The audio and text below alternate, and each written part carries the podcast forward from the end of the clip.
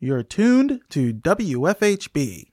Volunteer powered, listener supported, community radio for South Central Indiana.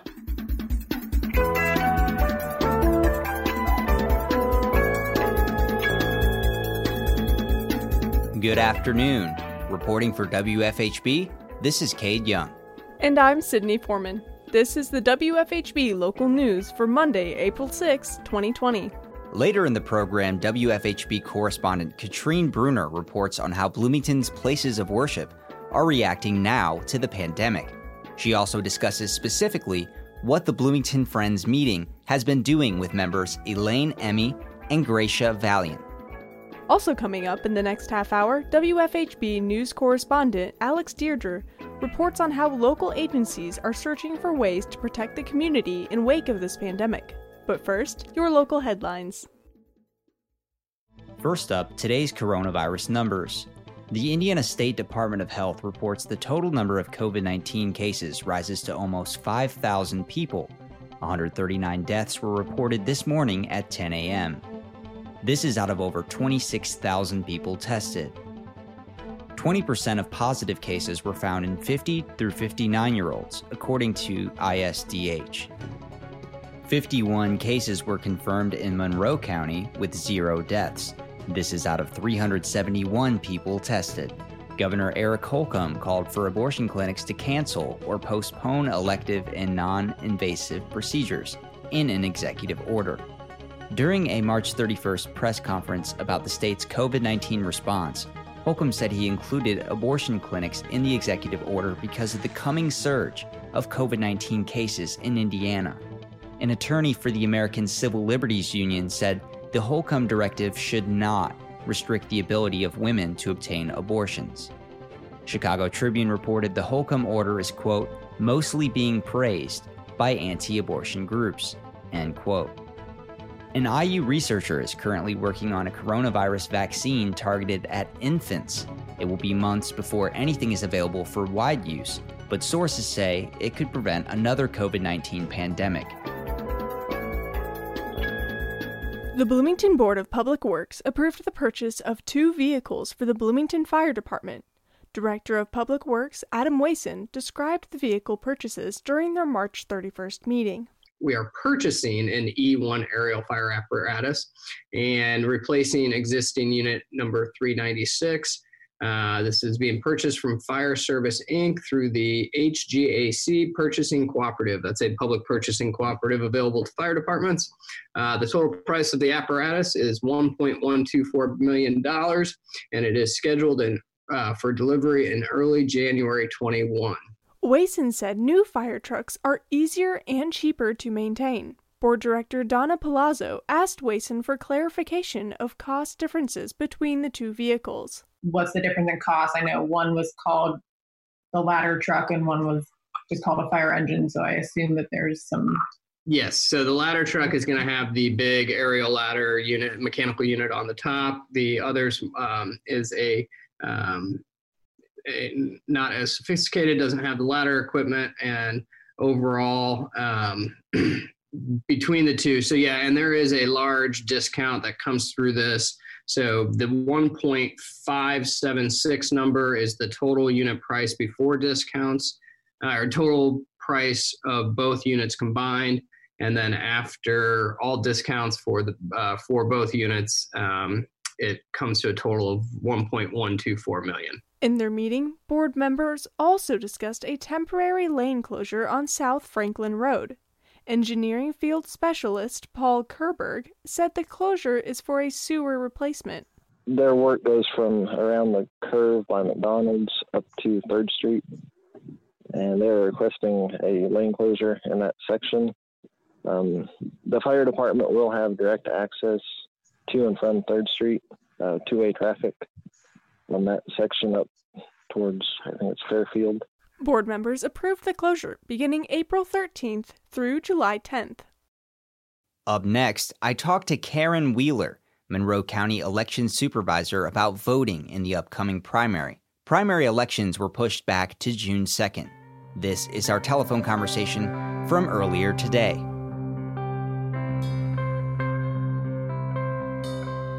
Okay, so first off, what's the best way to vote during the COVID 19 pandemic? I would highly suggest to vote by mail.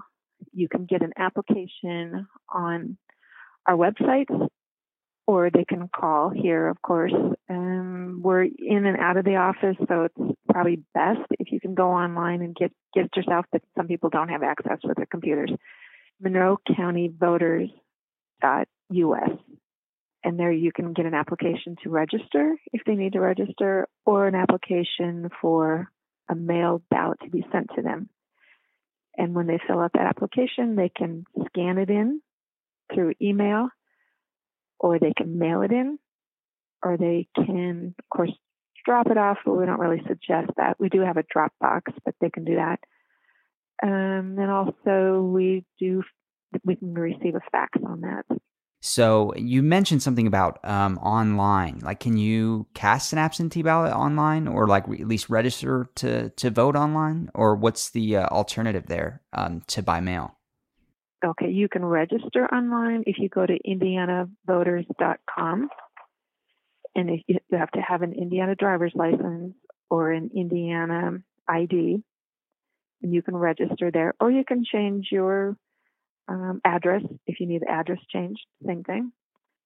But you cannot vote online. It has to be either in person, which we don't know if that's going to happen for early voting. That's just totally up in the air. Hmm. But otherwise, it has to be a mailed ballot. Okay, thank you for uh, clarifying there. Um, so the next one, I don't know if you can answer, but I'll I'll ask it, and you can just shoot it down if you want to. Um, so do do we expect a lower voter turnout this summer? At this point, it sure appears that way. We are having people request mail ballots being sent to them, but I think because we're kind of in the middle of the peak time, I don't know if a lot of voters are really thinking about voting. They're probably thinking more about their health and safety of their family. So at this point, for a presidential primary, it is lower numbers at this at this given time. I can't really tell you the numbers, but they are lower. Everything is so volatile and so fluid that whatever we think we know, we seem to be proven wrong. So it's hard to make a prediction. Yeah, definitely. So, going off that, is it best to cast an absentee ballot now rather than later? I would suggest so. It could get a lot busier and then we do have a, a date that they can they have we have to get the application to us. And i'm going to look that date up. It's 12 days before the election. The election is june 2nd okay so 12 days before june 2nd right and i'll find you the actual date here. Okay thank you. And it is may 21st is the deadline to receive an absentee ballot application. Okay may 21st all right thank you so we need to have the time to get the application, and then when we receive it, we enter it, process it, and then send them the ballot. And then, of course, they have to send it back to us. So there is a time span there that we really want to make sure we get those ballots back to us. Absolutely. Um, now, is there anything else you wanted to add before we parted ways? They can also go to indianavoters.com to see if they're registered. They can check their registration, and they're going to get a lot of information there. Of course, their polling sites that we have scheduled will be on there, but that part we just don't know what's going to happen on election day or for early voting.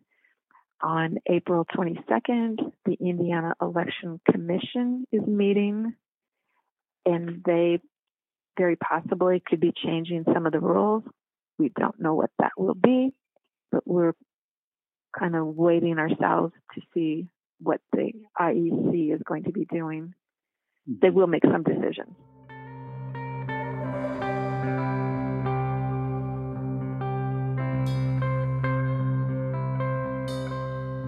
According to the Monroe County Health Department's Tips to Relieve Anxiety, every individual should try to model a peaceful behavior during the pandemic. This will relieve anxiety for yourself and others, as well as limiting fear's influence on your decisions, such as hoarding food or other supplies. The health department suggests using your phone to keep in frequent contact with friends and family, but not constantly reading or watching news related to COVID 19. They advise to spend time in nature while adhering to social distancing regulations and to practice both mind and body health. In this time of rising anxiety, the health department reminds people to be gentle with themselves and others because we all handle stress differently. Now in the program, WFHB correspondent Alex Deirdre reports on how local agencies are searching for ways to protect the community in wake of this pandemic. Bloomington agencies are seeking to create safe places for people experiencing homelessness during the COVID 19 pandemic. Provided by the Shalom Community Center, A Friend's Place is the only non religious emergency shelter for individuals 18 and over in our region. Located on South Rogers Street, A Friend's Place is a sober shelter that provides 40 beds to overnight guests. The shelter opens at 5:15 p.m. and guests leave at 8 the next morning. According to the Herald Times, Shalom Community Director Forrest Gilmore said, quote, We have been working with every resource we can think of to create a social distance place because they are packed in like sardines in those 40 beds. End quote. Amid the current pandemic, Gilmore and Perry Township trustee Dan Combs have been trying to find a place where people experiencing homelessness can stay overnight while also practicing social distancing. According to the Herald Times, Gilmore has contacted Mayor John Hamilton and his task force and has not heard back about two possible city owned sites the former Night Move Strip Club on South Walnut Street and the Banneker Community Center on West 7th Street. Combs sent a message to the city regarding Shalom's A Friend's Place being overcrowded according to all COVID 19 distancing guidelines. According to the letter, Perry Township would pay for everything, including utility costs. The letter states, quote, this is of the utmost urgency. We have engaged both our lawyer and Remax Realty in our search for a facility but have no success. Our time is short, and the formerly Night Moves building may literally save the lives of some of our most vulnerable citizens. Time is of the essence. Please consider this option. End quote. Gilmore has stated that no one among the homeless population he has already tested for COVID 19 has come back with positive results. For WFHB, I'm Alex Dieterer.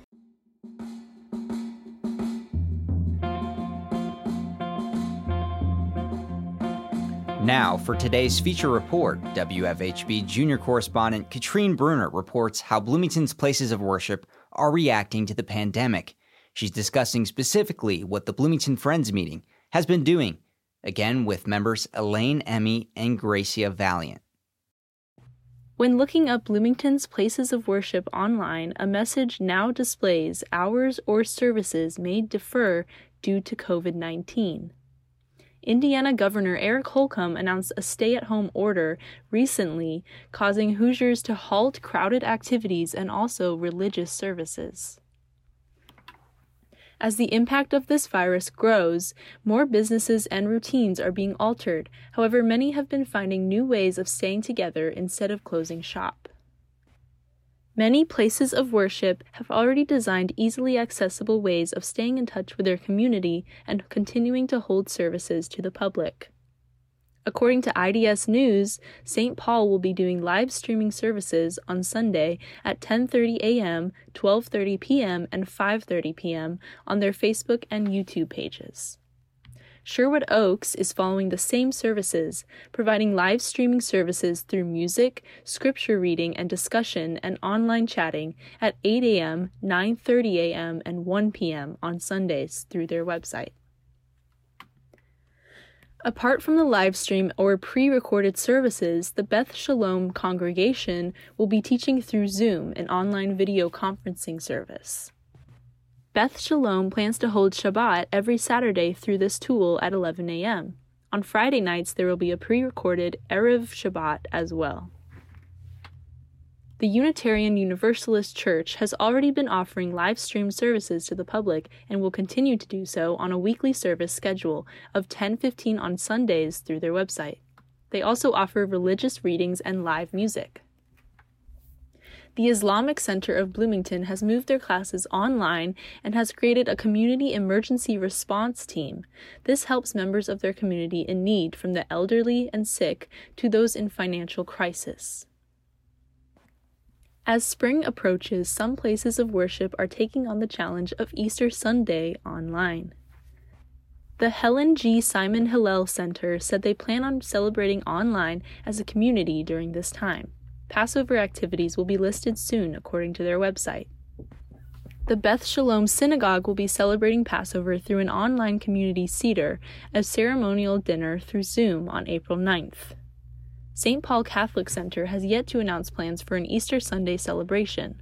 However, they will continue to hold Mass online and discuss services for the holiday. The Bloomington Friends meeting has been actively transitioning towards online services over the past few weeks as well. Clerk of Ministry and Council Committee Ginny Emick and Clerk of Pastoral Care Committee Gloria Stearns Bruner released an email shortly after the meeting decided to close in person worship. The email read, quote, Dear friends, we know this is a hard time for us personally and as a community. We are committed to navigating these new waters together with creativity and compassion. Let's carry on and feel the Spirit holding us through it all. End quote. The statement was followed with a new schedule for meetings and links to various Zoom meetings. This included hymn singing through Zoom from 9:50 to 10:20 on Sundays, meeting for worship from 10:30 to 11:30 on first days, Sunday evening worship from 7 to 8 p.m., and midweek worship on Wednesdays from 9 a.m. to 9:30. All information is listed on their webpage quakercloud.org or Facebook page Bloomington Friends Meeting. The Bloomington Friends Meeting is a place of worship for Quakers. Quakerism is a branch of Christianity. However, the Quakers, or Friends as they like to be called, do not have a clergy, instead, relying on themselves to guide each other through services. Elaine Emmy has been a member of the Bloomington Friends meeting since the mid 1970s. She is also co chair of the Bloomington Multi Faith Alliance. Emmy explained what meeting for worship entails and how friends interact with each other for those who don't know. So, if somebody came to meeting, they would come into the meeting room and it would be a very plain room with no icons, no crosses, um, very simple uh, combination. Our meeting in Bloomington has some old benches plus folding chairs. People come into the meeting room and settle into silence. Also, children are with us during the first 15 minutes and then they go out into what we call first day school. You would probably know it as Sunday school.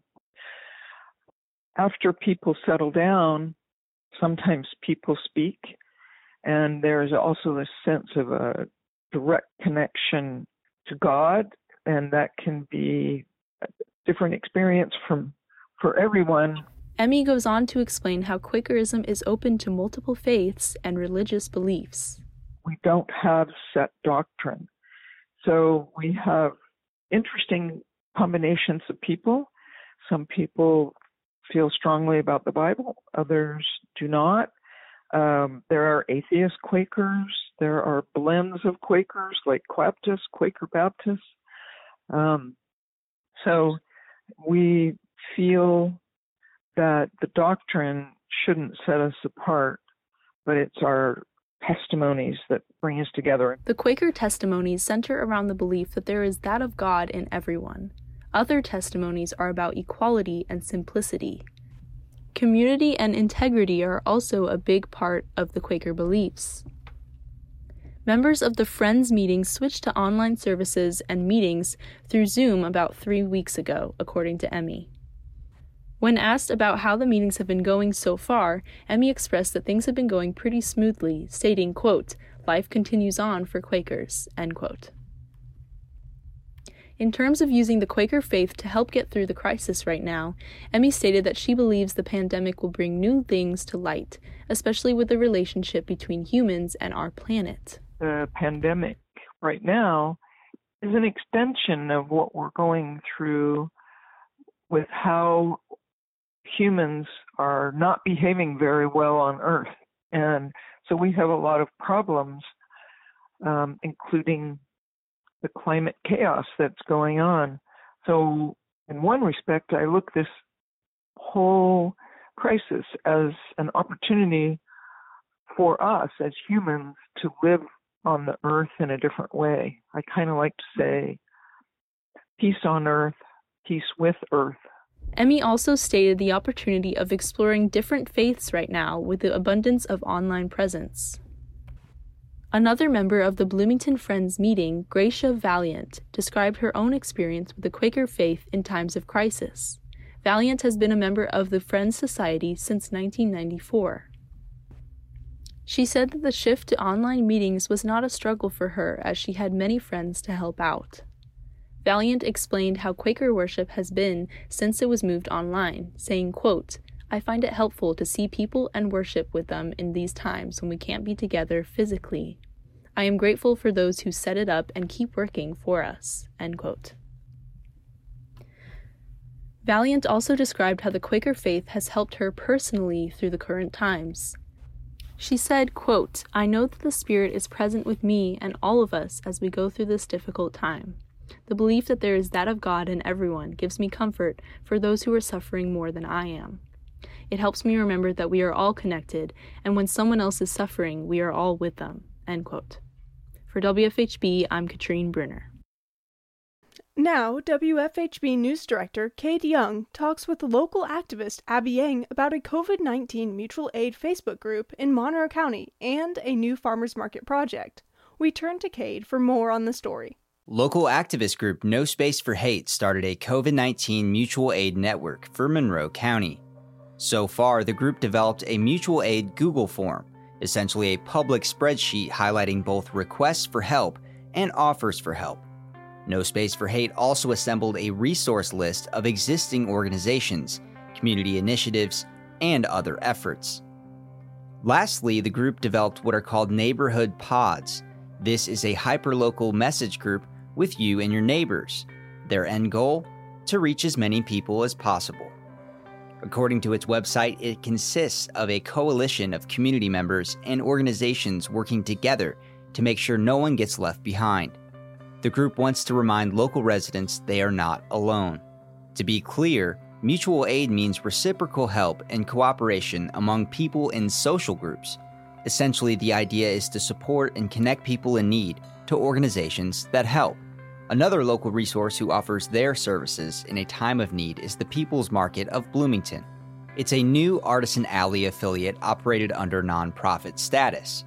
Right now, they are offering community supported agriculture boxes. The organization said, quote, Purchasing a box is a great way to shop healthy while supporting Bloomington vendors during this difficult time. End quote. Boxes include eggs, meat, cheese, dessert items, and more. Signups are open Monday mornings and close Tuesday evenings at 5 p.m. According to the group, boxes are prepackaged by volunteers and distributed on Saturday mornings from 10 a.m. to 1 p.m. at Blooming Foods East. The People's Market of Bloomington said it wanted to build a market guided by inclusion. Their mission to champion the highest standards for valuing diversity and inclusion. The group says it wants to create a space that is led and directed by people from marginalized communities, farmers, and vendors.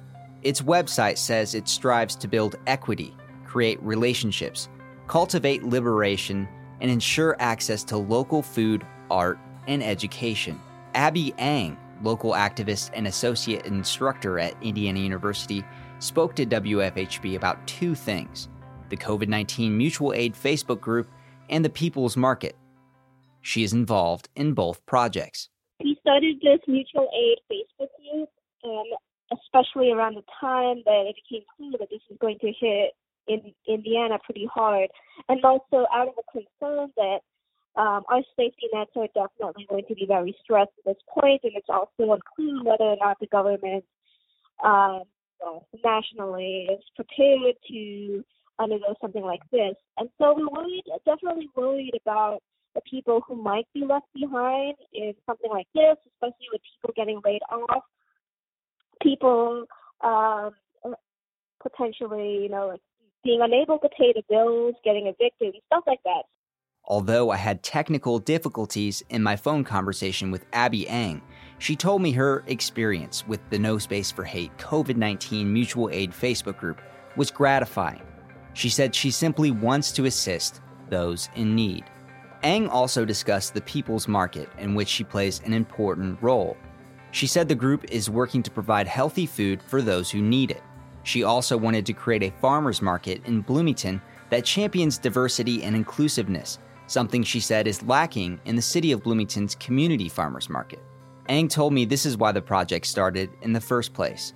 Essentially, she wanted to create an alternative to the city's farmers market, which has been plagued in controversy when a vendor was outed for ties to white supremacy. Abby Ang takes it upon herself to help her community in a time of crisis.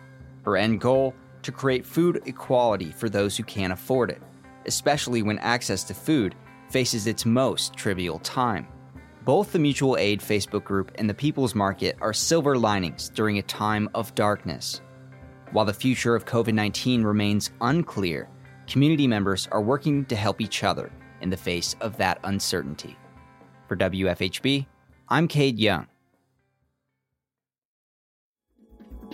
You've been listening to the WFHB local news. Today's headlines were written by Cade Young and Sydney Foreman in partnership with CATS, Community Access Television Services. Our features were produced by Alex Dieterer and Katrine Bruner. Our theme music is provided by Mark Bingham and the Social Climbers. Our executive producer is Katie Young. For WFHB, I'm Sydney Foreman. And I'm Cade Young. Thanks for supporting Indiana's only volunteer powered, listener supported, independent local news program. You can hear tonight's broadcast as well as other WFHB news programming online at WFHB.org. You can be a part of our award winning news team. For more information about joining our volunteer team of citizen journalists, email news at WFHB.org. Stay tuned for With Good Reason coming up next on WFHB.